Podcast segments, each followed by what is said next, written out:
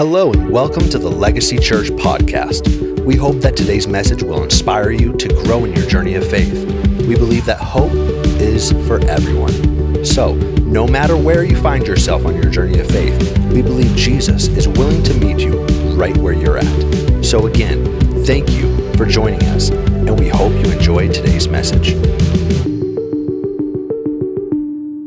Here we go.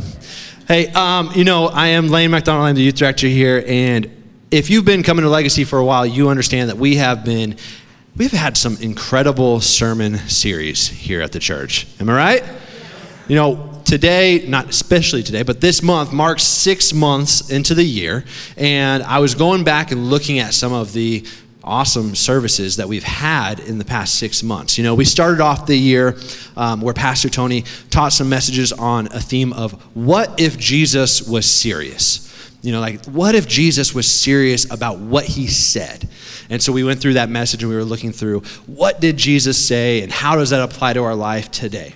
And then we went into the next series called Focus, where we started to look at the vision for Legacy Church and the vision for really all of us in this room. And we started to unpack some of our values that we have here at the church. And it was incredible because it set kind of our trajectory going into this season, which I think is perfect. It's important for us to know a heading and a direction that we're going. And then after that, we went to the message of prepare the way. How many of you guys were here for the Prepare the Way series? You know, we were able to look at how God prepared a way for a Savior for us, and that we get to play a role in that.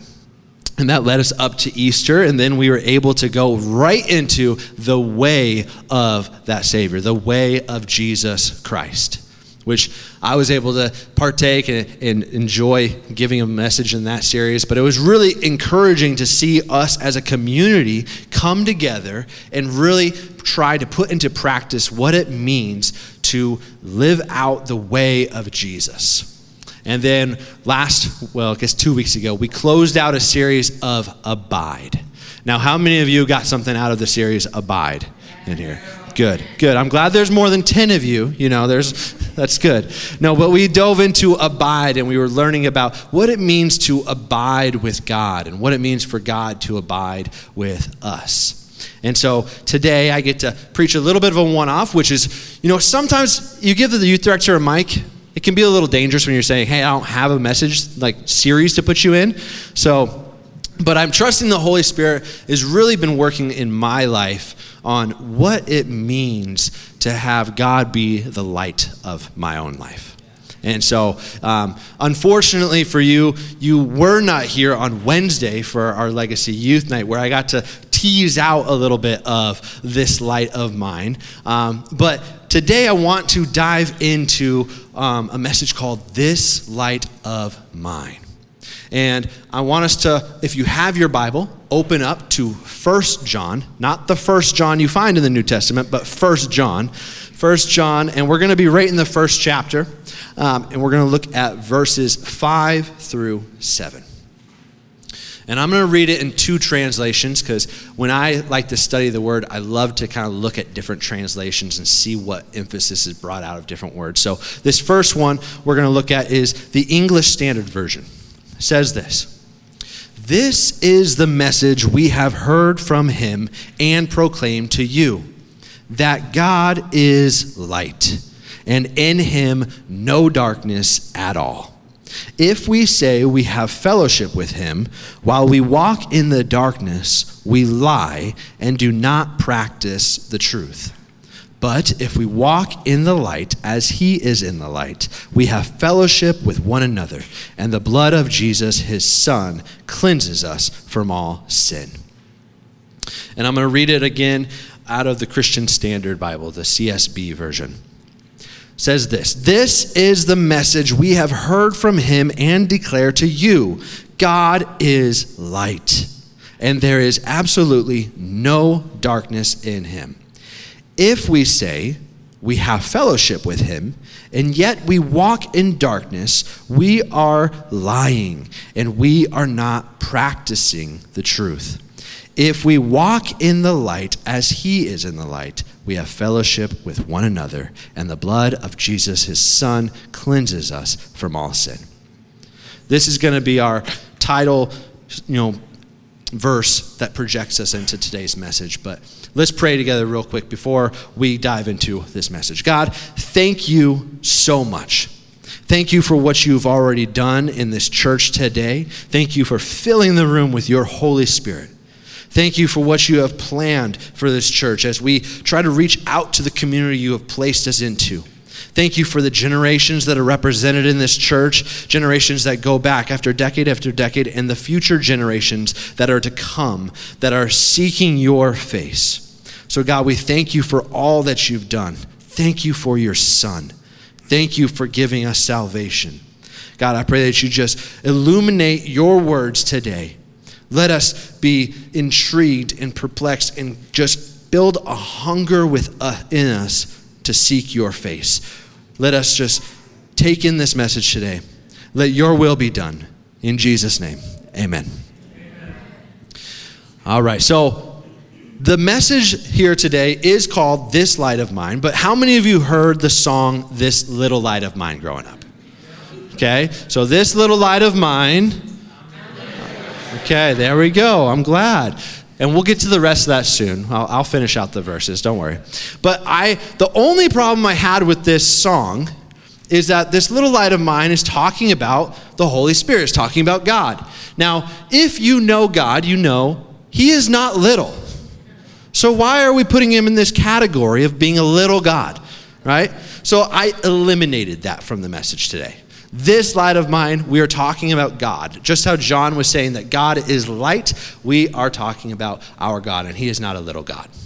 Now, how many of you guys love the ocean? Love the ocean. Okay, love the coast. So, my wife and I and our baby, we got to go to the Oregon coast about a week and a half, two weeks ago. And it was incredible. You know, we got to take my daughter and let her play in the ocean for the first time and walk in the sand, get stand all over her face and fuss about. So it was awesome time, right?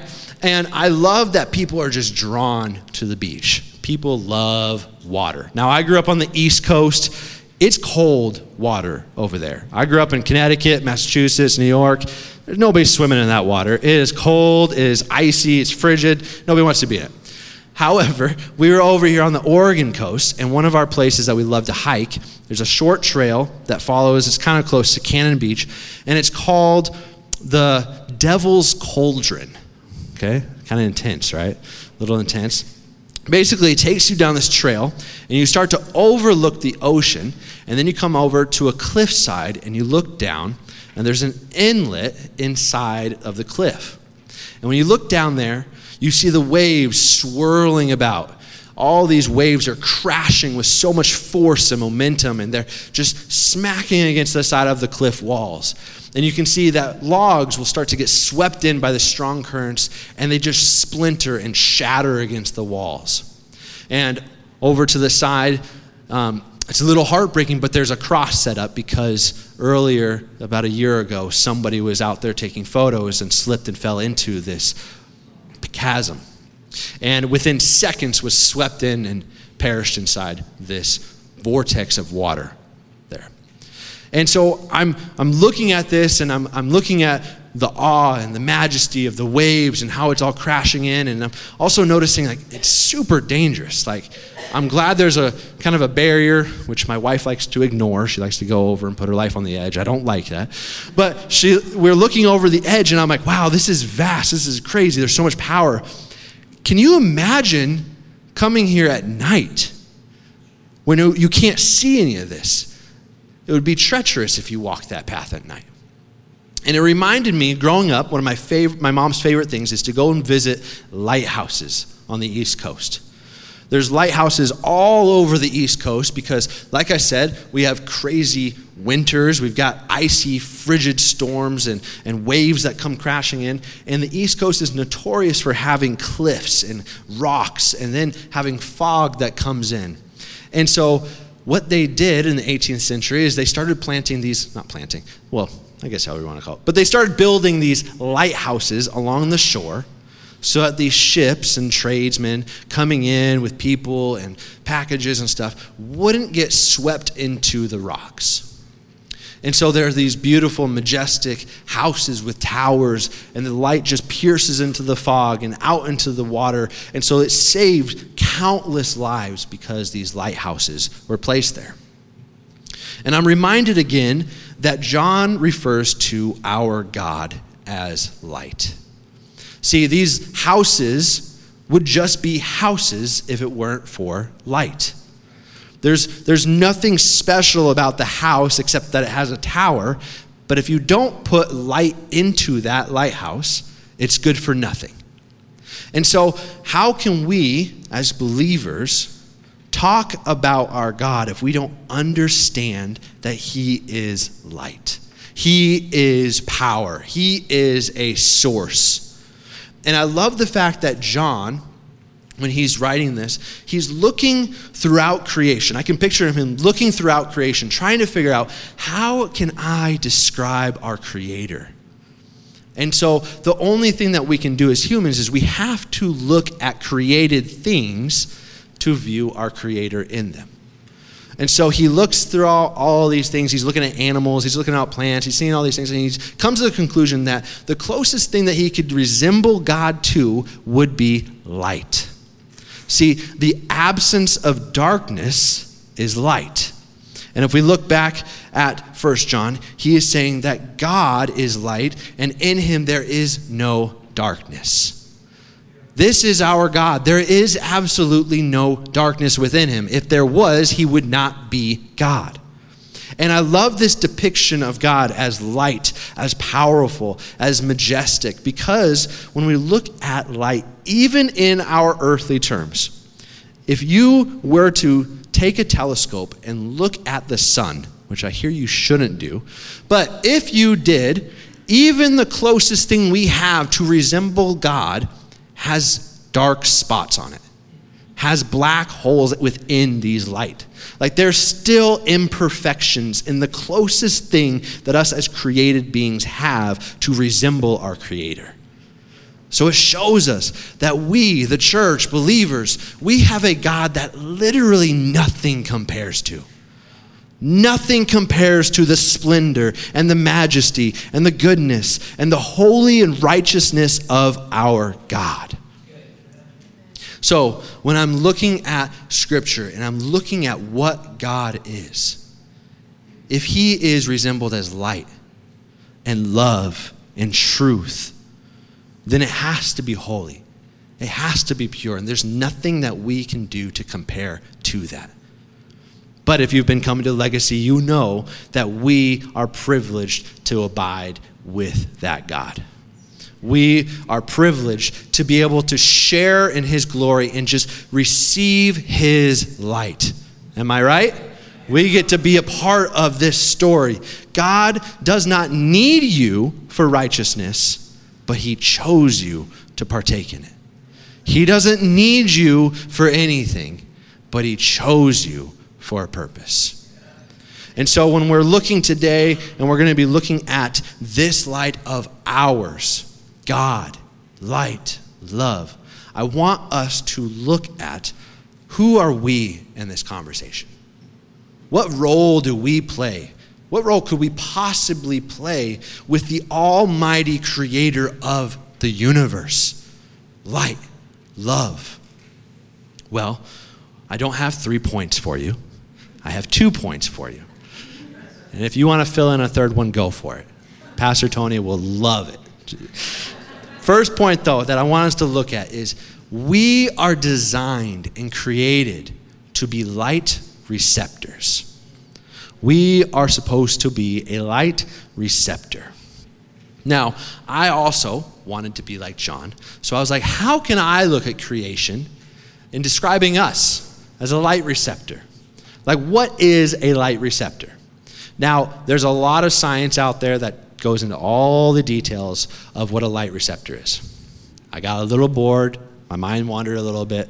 The easiest example I found is a plant. Okay? We've all seen plants. Some of you are like my wife, you have house plants everywhere in the house. Okay? I don't think we need that much oxygen in our house, but we have them everywhere. They're all over. But plants need light to survive. A plant is a light receptor. It receives the sunlight and it uses that for its life on this earth. It said this on the web about plants. Now, I'll let you guys try to interpret it, okay? Plants utilize wavelength specific photoreceptors to perceive and interpret incoming light signals to regulate their physiology and development. Plants need light to survive, okay? That's all it says. I broke it down for you, don't worry. I diagrammed the sentence. Plants need light to survive. And just like a plant cannot be separated from the sunlight if it wants to continue to live its life to the fullest, we need to be in the light of God in order to live our life to the fullest. You can take a plant and you can take it inside your house and you can put it in your closet. I have a plant right now in my office, which is downstairs in the basement. It's not looking too great right now. I had it in the sunlight. Then I forgot about it when I went on vacation, came home. It's not looking too good. It's shriveled up, it's starting to fall apart. It needs light. It needs the sunlight for its development, for its growth, for its life. And I look at this and I'm like, we also are created and designed with a purpose to be in proximity to our God. God is light, and we are made to abide in that light. We need a relationship with the living God in order to even have eternal life. If we look at John 3:16 it says that all who believe on him will have eternal life. This is the hope and the good news that we as believers have. That we have eternal life because of our relationship with a living Savior. And that's exciting, right? That's what we build this, do, this whole church on. This is what we do as believers. But here's the thing it doesn't just end there. It's not just that we were just given light and there we go, we're set, we have life, and that's all that we need. I want us to look at the book of Galatians. This is Paul speaking here. Galatians chapter 5, and the verses are going to be 16 through 18. It says, But I say, walk by the Spirit, or abide with the Spirit and you will not gratify the desires of the flesh. For the desires of the flesh are against the Spirit, and the desire of the Spirit are against the flesh.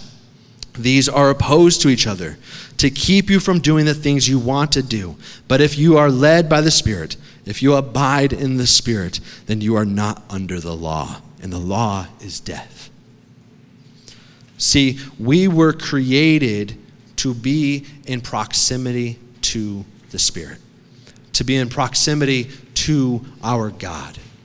And the beautiful thing, we even talked about this on youth, is that we were designed before we were even born. Like we had a purpose before we even got here, and our purpose was to abide with the Father. One of the earliest pages of Genesis, you'll find that God creates Adam and Eve, and what does He do? He walks with them in the garden. He abides with them. He wants to be in proximity of them. They were designed to be a light receptor. The book of James in chapter 4, verse 8 says, Draw near to God, and he will draw near to you. In 1 John again, in chapter 2, verse 6, it says, Whoever ab- says he abides in the light ought to walk in the same way in which he was called. And so, church, I'd always like to drive this point, point home. We were sinners. We are born into darkness. There is no hope for us outside of salvation with Jesus Christ. Like, we need His light. We need His Spirit to be within us. In order for us to have life and life abundantly, we need this relationship. But here's the thing it's not just we're saved and that's it. It's not just, okay, we have eternal life, there we go, check that box off, I'm good to go.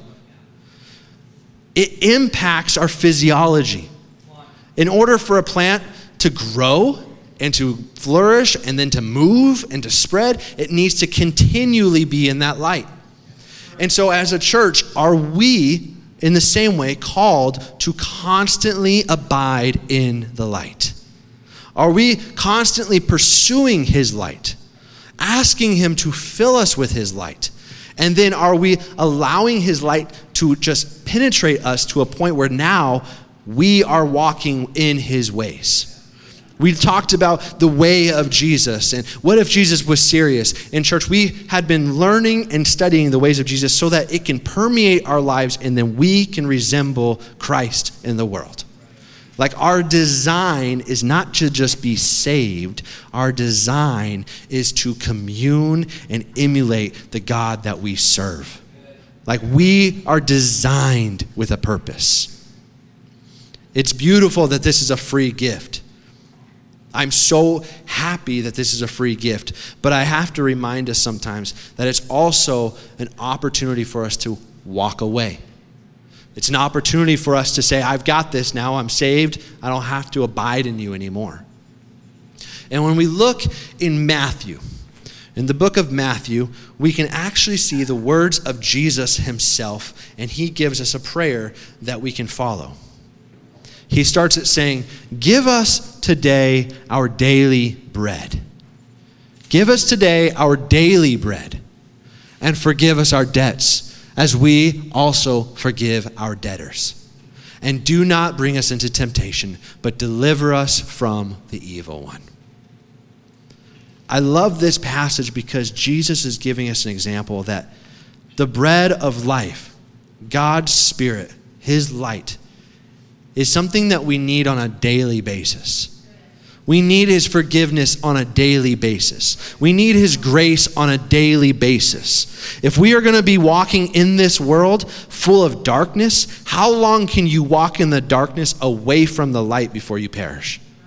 How can you expect to be an impact in the darkness if you are not daily asking for His power? Daily asking Him, fill me up. I shared this in the first service, but I have been praying all morning God, please be with me today. Send your power, fill me with your Holy Spirit, because I do not even want to be on a stage if you're not there with me. But I feel like sometimes we do these things. We come to church and we're like, okay, God, I'm here, I'm in the place, now fill me up. Fill me up. I've got to get back out there in the world this week, and I just need a touch from you. I need you to fill me up so I can make it through the rest of the week. And that's great and that's beautiful.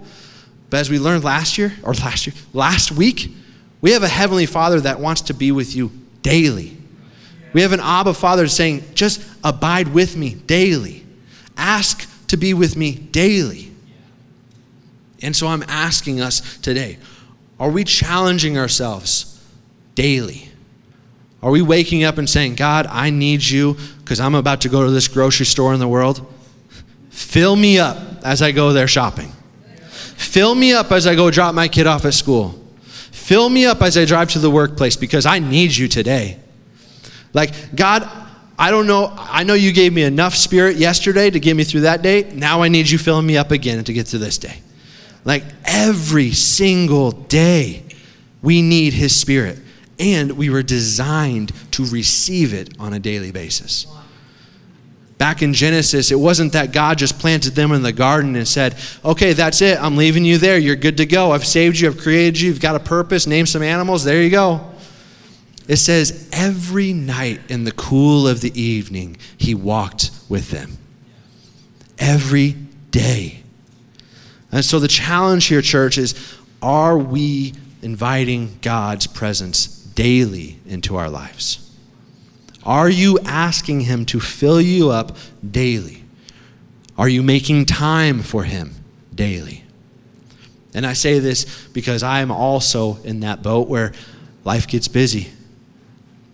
Life kind of gets away from me, and I'm like, okay, well, didn't quite fit in my devotion today, so I guess put it on their agenda tomorrow. But are we making time and saying, God, I didn't open your word. Please illuminate your word to me right now. If you're in your word daily, then you have that to fall back to.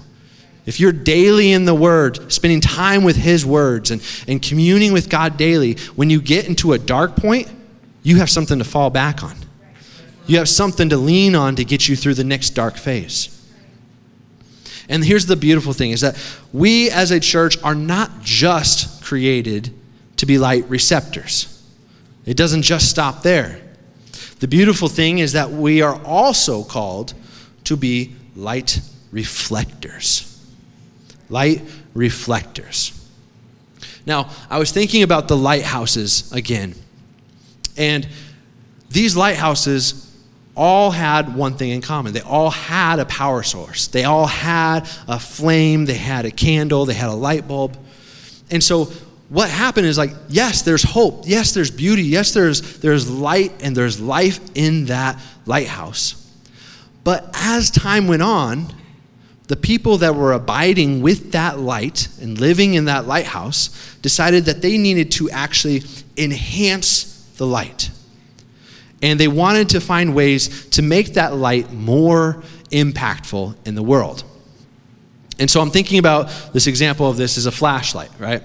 This flashlight has a power source. It's got the batteries, it's got the power source in there, it has a light on it. But what the designers of the flashlight did is they started to mold mirrors and prisms and started to create a way to enhance the flashlight so it can shine even further into the darkness to where it wasn't before. And similarly, they did that with lighthouses. They started to create glass and prisms and, and started to mold the glass and mirrors in ways that it could pierce even further and be more impactful in the world around it. It could pierce through the fog, through the darkness, shine further, save more lives, be more impactful. And in the same way, we are created to be a light reflector. We are designed with a purpose to house the Holy Spirit, to abide with God, to be filled with His power. And the longer that you abide with Him, the more that you're able to reflect Him. The more that you're able to take that light and shine it out into the world. Like, I want us to understand that, like, yes, we are light reflectors. Keep that in mind that we're reflectors, we are not sources. We do not create the light. There's so many times when we can go out in the world and we can go through the motions and we can say, Oh, I love people, I give my money, I do all this. But if we don't have the light powering it, it's for nothing. If we look at Paul in 1 Corinthians chapter 13, he says this in the verses uh, 2 through 3. He says, If I have the gift of prophecy and I understand all mysteries and all knowledge, and if I have all faith so I can move mountains, but I don't have love, I'm nothing. If I were to give away all my possessions and I gave my body in order to boast, but I don't have love, I gain nothing. See, Paul is pointing out the fact that yes, we are designed to reflect God's love. And the thing is, we can do all the right things, but if we're not plugged into that source, as Pastor Tony has said, if we don't actually have the power source within us and we're not being filled and are not being receptive of that light, there is no way that we are ever going to make an impact on the world. This world needs some illumination. This world that we live in is in darkness. And we were designed to reflect God's glory.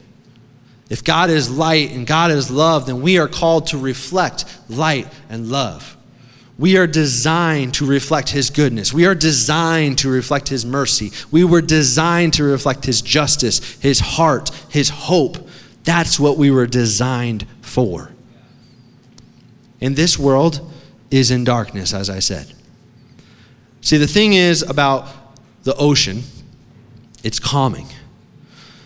My daughter, every night, we put on a sound machine for her. And one of the, I'll be, I'll be honest, I have three sound machines for my daughter.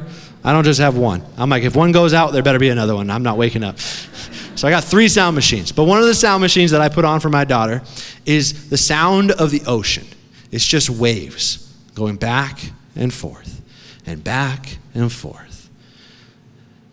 And the beautiful thing about the waves is that it's able to calm her and it lulls her to sleep. But the thing about the waves of this world and the darkness of this world is it's doing the same thing to the people in it. These people are born into the ocean, and then they're just being rocked. And then it's dark. And so it's super easy just to be rocked back and forth and back and forth. It's comfortable to go back and forth. It's relaxing to go back and forth. There's almost like a beauty about just being back and forth. And so, this generation and these, these people groups, if you look on TV, they are not embarrassed of being lost. They're not afraid of the waves. They're not scared of the dangers that lie ahead. In fact, they're proud of their darkness. They're proud to be in the midst of this. And what they don't understand, these people that are being rocked back and forth in the waves, going to and from, is that there's a danger ahead of them.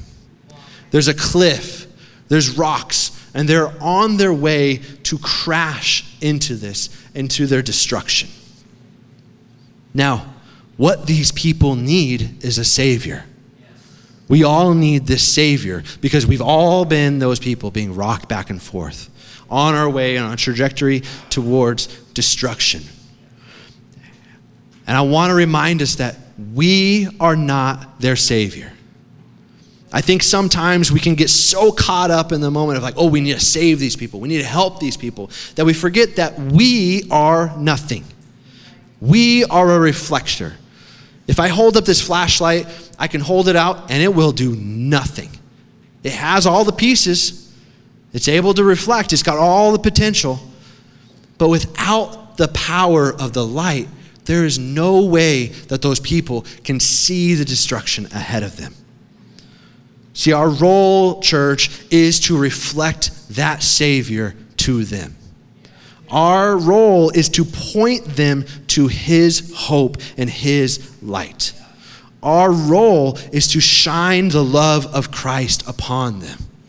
Our role is to reflect a good, gracious, loving, hope giving God and show them the light. And I look at these passages and I'm like, okay, we're supposed to reflect God. I get it. I mean, that's, that's what we do here, right? We come to church and we're like, okay, preacher, give me the word. Tell me what's good. Tell me all about God. Who is this God that I serve? And let me go be a shine. Let me go shine it out there, and I'm going to live my life for Him, and I'm going to go and just reflect God's goodness and glory out there. And I love it. That's what we're designed for. But for some of us, including myself, that second part of that song, that nurture, kind of comes up. The next verse of the This Little Light of Mine goes along with hide it under Bushel, no? Okay. Do you guys know what a bushel is? That's what I thought. That's exactly what I thought. I don't know what a bushel is. I thought it was a weight measurement. Good thing Pastor Sophia told me it's a basket. Which then I was thinking about, it also says hide it under a basket. No, doesn't it? I don't know. We're so confused. Don't hide the light, is what it's saying, though, right? Okay? We all get that. We're designed for greater. We are not supposed to hide the light of Christ. So, how would we hide the light? The only way we can prevent doing something is if we know how to do something, right? I mean, if my daughter goes and touches the stove, hopefully she won't, she's only two feet tall, but I have to tell her that's wrong for her to know that it's wrong. I have to explain to her, this is hot, don't touch that. So it didn't work for me. I burned my lip. When I was a little kid, I smelled cookies, went up there, burned my lip. And then I was proud, and I didn't want to tell my mom. So had a fat, swollen lip for a little while. Um, but if we need, as a church, we need to understand what it means to hide the light. Now, the first thing that comes to mind is don't sin. Seems pretty straightforward, right? If we want to be a reflector of God, our job is to not sin, is not to hide his light by walking in the darkness that surrounds us. I mean, that is what John was talking about. He said, You can't walk in the darkness and be in the light. You have to pick or choose. We can't just walk in the darkness and expect the Spirit to abide with us in the darkness. We have to make a choice. So, yes, you are 100% correct. Don't sin. You want to reflect Jesus? Don't sin. Okay? But there's also some almost slippery things I'll call them that. Little things that can kind of slip into our church. And I say our church because I'm a member of this church and it slips into my whole vocabulary. Okay? So if we were to look at James, the brother of John, we look in the book of James, chapter 3, verse 14. James says it this way But if you are bitterly jealous and there is selfish ambition in your heart, don't cover up the truth with boasting and lying. If you think that you can follow all of God's commandments and you're like, hey, I'm not sinning, I'm doing great, just read the book of James and he'll shine a spotlight on what you've messed up. I'll tell you. Like, you want to be offended? Read the book of James because he's pretty offensive, which is why I've really been in it lately. but the book of James, you know, he's letting you know, he says, it's not just about the sinning. Don't be jealous. Don't be selfish. Don't lie. These are things that like can slip into our vocabulary, slip right into our culture, and they're super prevalent even within the church today. Now, a lot of you are like, well, yeah, you're right. There are a lot of churches in this valley, and they slip into this a lot. And I don't know why you're talking about to them. But I look around, and I, like I said, I say myself in this passage. Let's break it down just a little bit further because God is truth, right? God is light. So he's going to illuminate any wrong, any sin in our life, anything that's preventing us from reflecting him. So, for example, let's say you serve in Legacy Kids. Thank you, first of all. Appreciate that. Legacy Kids needs more volunteers, so get signed up. I'm tooting her horn. So, but let's say that you work in Legacy Kids and you give it your all, and our amazing, phenomenal, magnificent, Ashley Hoover. This is where you guys give her a little round. There you go, Ashley Hoover. Our kids director, Ashley Hoover, comes up to you afterwards and says, Hey, you did such a great job today. Thank you. And let's say your response to Ashley is, Yeah, I know. Duh, I'm glad you finally noticed. Like, I've really killed myself in there, and I did a great job. Like, these, were, these kids are hooligans, and I did a great job corralling them for the whole 45 minutes. Tony went long, he added a fourth point, and I was in here another 30 minutes, and I did great. That's not right. That's you boasting about your own ability. Let's say, for example, you are up here and you're serving on the worship team. Let's say Kevin Stein is up here playing guitar. He's killing it, right? Right? There we go. Let's say Kevin's doing a great job, and you go up to Kevin after service, like, Kevin, man, you did such a good job today. And Kevin was like, yeah, I know. Which, if you know Kevin, that sounds like him, right? no, he's, but let's say you go up to him, he's like, yeah, I know. I, I even added a whole, you know, riff that nobody even knew about. You know, I tried to like put eruption from Van Halen in there and nobody noticed. Like, I don't know what you guys are noticing. Like, I'm glad you finally paid attention. I've been really doing great up there. Now, that's him boasting about his own ability. But, and so clearly, like, we can all in this church, we look at that and we're like, well, yeah, that seems pretty obvious. I'm not going to brag on myself. And that's just because you guys are all super humble. I get it. I've been around you guys. You guys are humble. You're not bragging on yourself. It's not you, it's somebody else. I don't know who. But let's say that same scenario.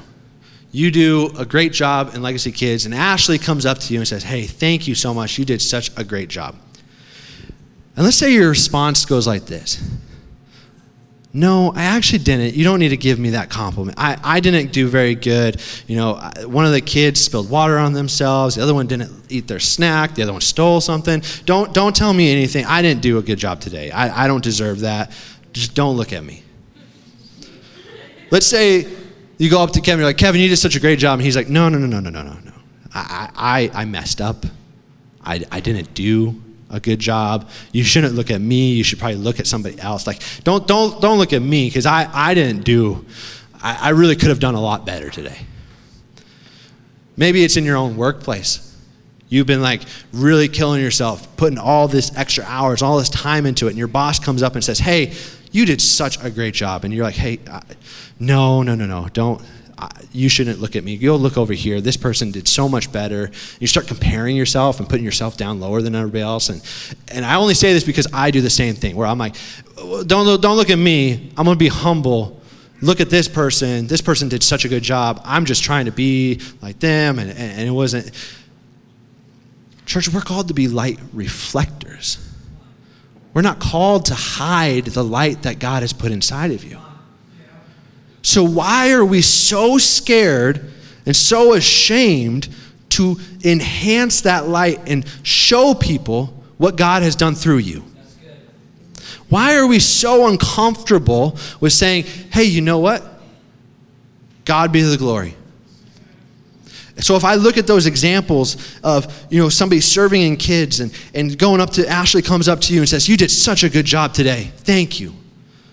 Your response could be, yeah, God has really used these kids to show me his hope for the future, and I'm so thankful I get to be a part of it. Kevin, you did such a good job. He's like, God makes incredible music. I've dedicated a lot of time, so I'm just grateful that I get to share in his presence and praising and worshiping him together with you today. You did such a good job at work. Well, you know what? You know, my God gives me a great work ethic, and I strive to do my best. So thank you for seeing his work ethic in me because I really tried to give it my all and honor him in what I did today. We need to just work on our vocabulary and, and, and stop turning these examples of light shining and covering ourselves up. See, I look at this room and I'm like, we have 200 people in this church that were designed to reflect God. So why would we put our light under a cover? God designed you to shine. He is magnificent. He chose you to be a receptor of Him and then reflect it out back to Him. So, why are we hiding His light when He designed you to reflect it? Like we were designed for this. Can you imagine if this church started actually reflecting, not being afraid of the light, not being afraid to draw attention to ourselves, because it's not us, it's God in us? We go and throw this community event, and people are like, wow, Legacy Church is doing a great thing. You're like, no, God is doing such a great thing in this community, and He is using us to reach the community. He's using us to feed the nations. He's using us to go and plant churches. He's using us to baptize people. Thank God that He chose us to be a part of His vision and His plan. Paul says again in 1 Corinthians chapter 10 verses 31 through 33. I encourage you to go read this, but he says, "So, whether you eat or drink or whatever you do, do it all for the glory of God. Don't give offenses to the Jews or the Gentiles or the church of God." Pause. It's offensive when you tell somebody no when they give you a compliment. When somebody is being chosen by God to shine a light on you, they're using His glory to shine something on you and call something out of you, and you're like, nope. That's a spit in the face of God. Saying, I see that God used me to do something, but I won't give Him credit for it. I'm just going to bury it. Paul goes on and says, I too try to please everyone in everything I do. I don't just do what is best for me, I try to do what's best for others so that many may be saved. The big picture reflecting his light to save others. Then he ends it with this You should imitate me because I imitate Christ. That's what we're called to do to receive his light, to take that hope inside of us, to shine it back out to the world. We are called as a church, as a church, to do this to reflect His love and mercy and justice and hope to our communities, to our families. So the challenge is don't you dare cover up what He's doing in your life. Don't you dare try to cover up the love and the light that He's provided you when you could be the reason that somebody gets to see the Savior. You may be the only example of Jesus in somebody's life, but because you imitated Him, they get led to Him through you. This world needs that Savior. I was thinking about light and darkness.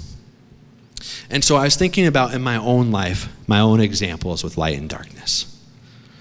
Now, some of you mo- know my testimony, and you know that I had a period of my life when I walked away from God and I was in a spiritual darkness. But I wanted to tell you a quick story about a time when freshman Layne went and experienced darkness. Okay? How many of you in the room have ever gone caving? Okay. How many of you got, I guess it's spelunking, caving, whatever. So there's a couple of you that are as crazy as I am, okay? Which is awesome. So when I was a freshman, my dad, me, my youth director, and a couple other guys, we decided that we were going to go caving with a guy that tricked us into it. Um, so we drove out to the middle of the desert in Idaho.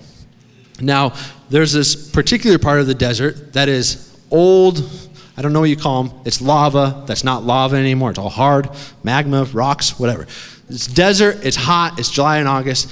I don't want to be out there. So we pull up, and the guide shows up, and he gives us a headgear, gives us like a hard hat, puts a light on it, gives us gloves. He's like, You're going to get dirty. We're going to be crawling around these caves. And he leads us over to a hole in the ground, which is the cave. Now, the pretty cool thing is that this cave, once you go down, even though it's 100 degrees outside and it's hot and miserable, once you go into the cave, it's full of life. There's water flowing in there. It's ice in there. It's 45 degrees cooler in there. And so there's a message to be taught in that part that there's all this life underneath the dead on top. Okay, but I'm not going that direction. Um, but when you go into this cave, before we started to go, our guide starts to talk to us about what we should expect. He starts telling us about like how we're supposed to crawl through this and how we're supposed to maneuver through it. And he starts to mention about a cave that is a small tube or tunnel. And when you go through this tunnel, there's only a few people that can actually fit through this tunnel. And once you get through it, on the other side, it opens up to this magnificent cavern, and there's like a waterfall, and there's all this beauty in there. And in my mind, I am like, I am going in there. That sounds awesome. It's exclusive. Only certain people can get in there. Only certain people can fit in there. Mind you, I'm a freshman, so I'm a little bit tiny compared to where I am now. I've stocked up a little bit. Um, but I didn't pay attention to what the guide was saying and how he had said, this was not going to be in this cave, this was some other cave.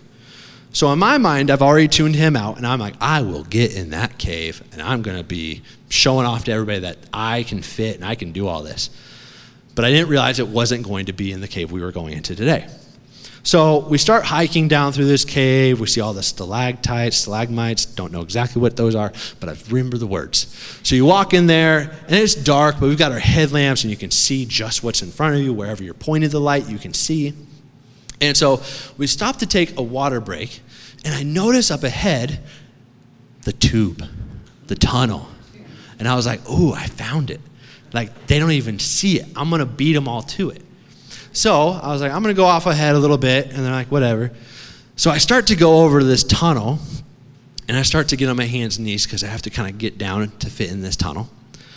And so I start to crawl in there. And I remembered that he said that there's going to be a point when you can't actually fit your arms and knees and stuff like that. You got to kind of flatten yourself out and you got to shove your arms out in front of you and kind of wiggle your way through to get through the cave. So I'm like, okay, this is the cave. This is exactly what it feels like the same cave. I'm about, I'm about to impress these guys. I'm going to go in here. So I stick my arms out and I start to go into this. What it, it's a lava tube, is what it is. So there is no gravel, it's just solid rock. I'm maneuvering my way through this, and I kind of have to like inchworm my way through a little bit. I didn't see a rock that was kind of stuck down, and so I smack my head up, and my light stops working. I realize that now my body is so pressed against the walls, there is no light in this tunnel. I can't see my hand right here in front of my face. And so I'm like, okay, I'm pretty sure I have to keep pushing through in order to get to this opening. So let me keep wiggling my way through.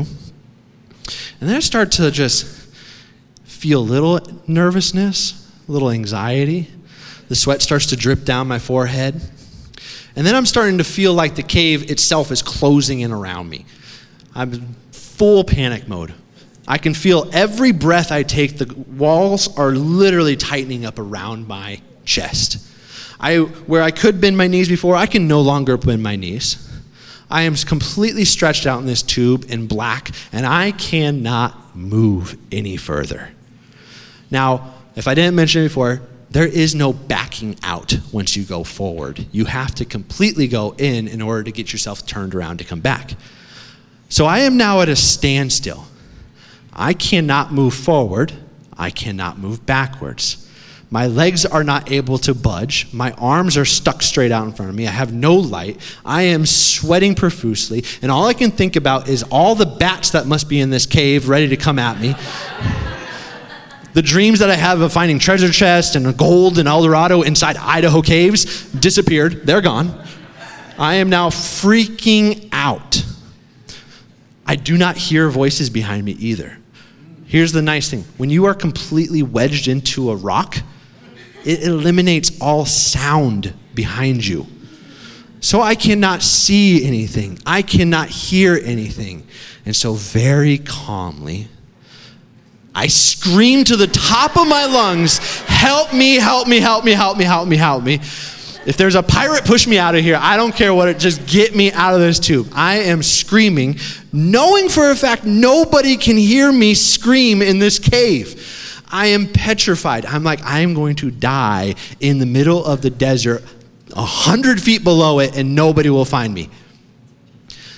I start to hear something moving behind me, and I'm like, I don't know what animal is in this cave. I am scared to death.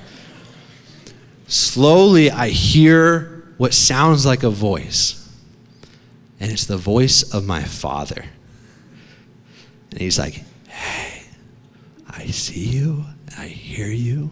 It's going to be okay. I hear you. I see you. It's going to be okay. And he asked me, he's like, I need you to stop squirming. stop moving. You're making it worse. You keep wedging yourself further and further, and you're almost out of reach. Stop moving. I've got you. I relaxed, and as I relaxed, he starts to grab my feet and slowly pull me out of the tunnel I was in. And it reminds me of how some of us have gotten ourselves so far from the light, and we feel hopeless and stuck and petrified. We're embarrassed because we knew there was light had we been paying closer attention, maybe we would not have been stuck. We had all the tools to make us get in and out. We had everything we needed, and we chose to turn our back on it to do our own thing. The other beautiful thing is, as my dad starts to pull me out of that tunnel, the light from his headlamp starts to engulf me. His light shone completely around me. And as I'm being pulled out of that, I feel an overwhelming sense of peace flood over me.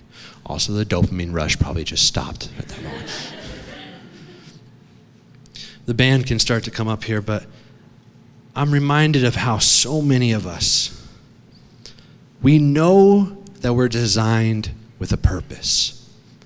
We know that we have a designer who loves and cares about us. We know that we have an Abba Father, as Pastor Tony said last week. We were created to abide in His light, to receive His light, and to reflect His light to the world. And yet, there are some of us that move on away from the light and try to go about it at our own pace and doing our own thing. And so we get ourselves stuck in a rut and we feel hopeless and helpless. But I'm here to remind you that you don't need to be the Savior because we've already got a Savior. We already have a Father who's standing right there on the other side, and all He's asking is for us to allow Him in. He's just waiting. As we've talked about that Jesus stands at the door and knocks. And, and in that case, I know there's some of us that it's a very calm thing. You come here on a Sunday and you're like, I feel alone, I feel dark. God, please rescue me. And then there's some of us that need to reach out and scream at the top of our lungs God, I need you. I'm desperate for you. I don't even see your light anymore in me. Fill me again with your power. Fill me with that warmth. Fill me with that. And I will do what you need me to do. I will reflect your glory. I will be a light into this darkness. I will do whatever you ask of me, but please reach down and pull me out of this pit. Pull me out of the mess that I got myself in. I know I don't deserve grace, but thank you for it, anyways. Church, we are called to be light receptors. We are called to be light reflectors. We are called to abide with the one who created light and pours out his love on us. Today, I want to close, and we're just going to play a little bit of music, but all I want us to do is just to abide in his presence. Church, we have set an atmosphere for his presence to abide with us. And if you have already been here and you're like, I just, I just don't feel like I deserve to, to have that light in me. I don't feel like I deserve grace. You're right. You don't deserve it. You don't deserve to get out of the mess you're in.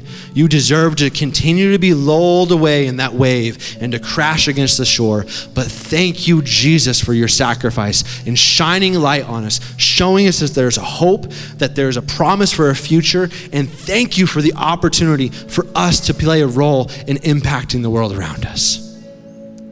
So today, as we close this service, I'm going to ask that if you need to have that light relit in your spirit, if you need to feel His Holy Spirit and you need to feel that power again, I want you to confidently and boldly ask God to fill you with that Spirit. Confidently and boldly ask God, fill me up again. Fill me with a fresh anointing, a daily anointing, God. Fill me up in this space so that I can go out and reflect your glory to the world. If you're in the room and you've never given your heart to God, I don't want you to be afraid of the waves. I don't want you to be afraid of anything. I want you just to rest in His peace, knowing that He has a plan and a purpose for you, and His purpose is to give you life and life abundantly. And that is a free, radical gift that every one of us can receive. So if you are in the room and you want to pray in your seats, go for it. If you want to pray at our prayer corner in the back, please do. There are people back there that want to pray with you. And maybe, maybe you're in the room and you're just like, I just haven't heard his voice for so long. Like I know there's light. I just haven't, I just don't hear his voice anymore. Psalms 119, verse 105 says, the, Your word is a lamp for my feet and a light on my path. Meaning that his word, his, his Bible, his holy word was placed here so that you can have a light and a lamp on your feet to help you get through the darkness. That light is made to shine on you and on other people. So, legacy, I want us to reflect on these words. I want us to take in his light and to reflect it to others we're also going to encourage you that if you want to partake in communion, in recognizing the sacrifice that our Savior did for you, and to really put focus on what He did for an undeserving person like yourself, and yet there's still hope and there's beauty within His sacrifice, then I encourage you to get out of your seats and partake in communion as well. We're going to turn off the lights so it's just a little bit of a quieter atmosphere in here, but I encourage you open your word, open the Bible, read his words, partake in communion, pray with one another, pray alone, whatever you need to do. If you need to cry out desperately, then do so. Then cry out desperately for the Father that is just waiting to grab you by your ankles and pull you into safety and security. Because he is there, he's ready, he's never forsaken you, and he will never forsake you. Church, I thank you for being obedient. God, I thank you so much for your sacrifice. I thank you for your light. Let us always remember you. Let us be walk out of here daily asking to be a receptor and daily looking for opportunities to be a reflector. We pray these things. Thank you once again for joining us today. We hope today's message encouraged you, challenged you, and caused your faith to grow. If you enjoyed today's message, we highly encourage you to subscribe to this podcast. That way, you don't miss out on any future messages. To get to know us, to get connected with us, and to know how you can best partner with us, head to our website, legacychurchid.com, or come see us in person at our campus in Meridian, Idaho. We look forward to connecting with you. May God bless you and have a great rest of your day.